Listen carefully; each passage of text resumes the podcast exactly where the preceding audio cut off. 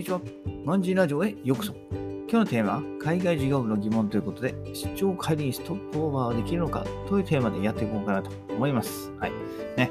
えー、昨日はね、出張期間中に第三国行けるのかっていうところを紹介して、まあ、結論だけ言うとね、残念ながら出張者できませんということで、まあ、ご紹介させていただいたんですけれども、であればね、あとはじゃあストップオーバーですよね。はい、ストップオーバーできるかどうかは、まあこれが大きいと。うんで、ストップオーバーっていうのは何かというと、まあ、2つ以上ね、航空路線の乗り継ぎをする場合、まあ、乗り継ぎ地点に24時間以上滞在すること。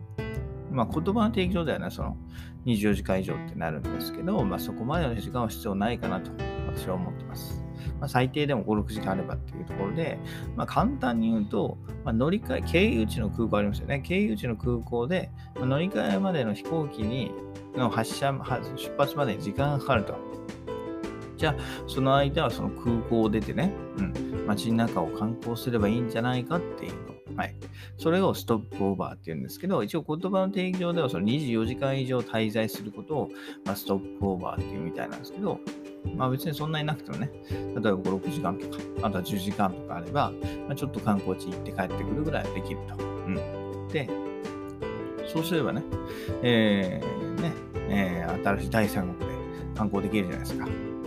で、なんだったら、まあ、その乗り換え便とかもね、後ろにずらして、まあ、その分ね、ストップオーバーを長くできないかっていうところでね、うん。えー、そういう企みがあるんですよ。うん。で、まあ、これも残念ながらね、えー、できませんというのが、まあ、実情ですよね。はい。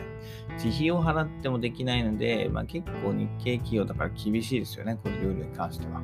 はい。で、こちらに関しても外資系企業であれば可能の可能とのことで、まあ、エジプトで知り合った友人も、まあ、ストップオーバーしてね、いろんなところで、えー、観光されてきた方は何人もいらっしゃいました。うん、ただ、まあ、これは可能性として全くないかといえばそうでもなくて、例えばね、普通にそのチケットを買う段階で、最適な乗り継ぎ便が、ね、満席だったり、当日のみ欠航だったりの理由で乗れなくて、まあ、時間を空けて次の便になることもあると。はい。うん。例えば乗り継ぎの空港着いて、で、えー、ね、3時間後ぐらいの一番ベストな飛行機に乗りたいんだけど、それはもうすでにいっぱいですってなって、じゃその次のプラスね、7時間後ぐらいの飛行機に乗っていくみたいな。はい。そういうのはね、たまにありますね。ね。だからたまになんで、まあ、できたらラッキーと思うぐらいがいいかなと思います。はい。ただ、ゼロではないと。うん。うん。ただ、でもそういう場合、例えばその空港に10時間とかいるわけじゃないですか。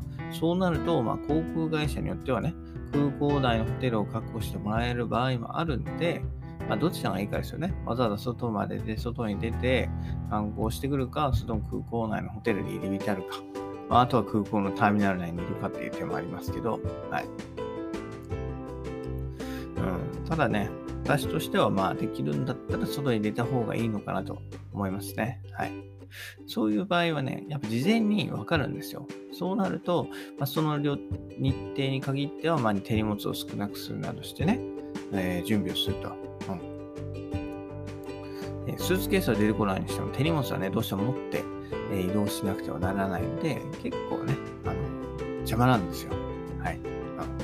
であとはもうその観光ルートについてもしっかり検討するっていうところで、ね、2時間前ぐらい、やっぱね、普通の国際線と同じだから2時間前ぐらいまでね、空港に戻ってこないとまずいんで、まあ、ぶっちゃけね、チェックインすればいいだけだから、そうもうあらかじめチェックインしてるし荷物を預けてるから、そんなに、えー、2時間前じゃなくても大丈夫だと思うんですけど、まあ、万が一があるんでね、2時間ぐらい前には空港に持ってくるのを忘れずにということで、えー、やっぱ観光ルートはね、事前に決めたいんですけど、まあ、手っ取り早く決めるんだったら、そのキャビンアテンダーと聞いてみるのがいいかなと思いますね。はい。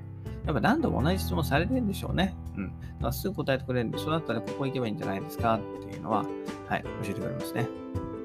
私もね、一回だけあのストップオーバーしたことあるんですよ。はい。ね、ドバイの空港で、まあ、乗り継ぎ、日本からドバイに着いて、そこからエジプト、カイロ空港に目指す日程だったんですけど、まあ、9時間ほどね、えー、乗り継ぎまで時間がありました。はい。で、ドバイ空港ではホテルも確認し、ね、確保できますよって話もあったんだけど、せっかくからね、外行こうかなと思って、えー、空港からね、ブルージュ・ハリファーまで行きましたよ。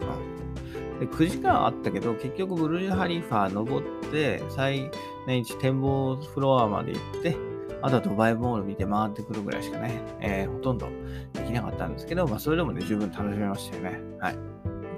これやっぱいいですね。エジプトとは違う、こうきらびやかな砂漠の中の大都市っていうところで、非常にね、楽しかったことを覚えてます。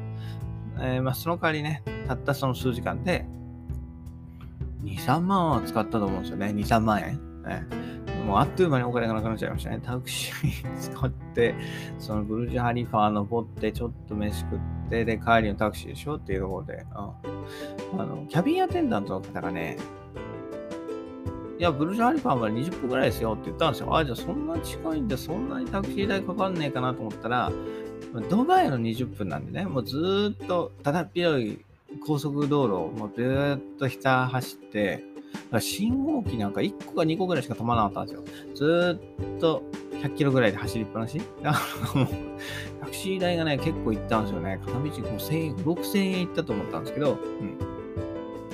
だからほぼタクシー代ですよね。はい。まあでもまあ、ね、時間の方が大切ですから、その時は時間の方が短いんで、まあしょうがないっていったところで、はい。えー、良かったかなと思います。で、まあ、最後にね、まできたためできた時のための準備は忘れずにっていうことで、まあ、ストップオーバーできるかどうかはチケット購入時でもわかるんでね、えー、いつ巡り合うかわからないけれども、そのためにしっかり準備をしていくと。はい。それが大事かなと思います。ね。英語での道の聞き方だったり、キャビンアテンダントへの質問、あとは余剰式の確保ですよね。うん。ね。チケットが巡ってる間にできることはたくさんありますというところで、貴重な機会だからこそ、存分に満喫するために準備をしっかりやっておきましょうというところですね。はい。ということで今日は、えー、ストップオーバー、ね、海外事業部の疑問ということで、ストップオーバーできるかということについてお話しさせていただきました。それではまた明日。バイバイ。Have a nice day.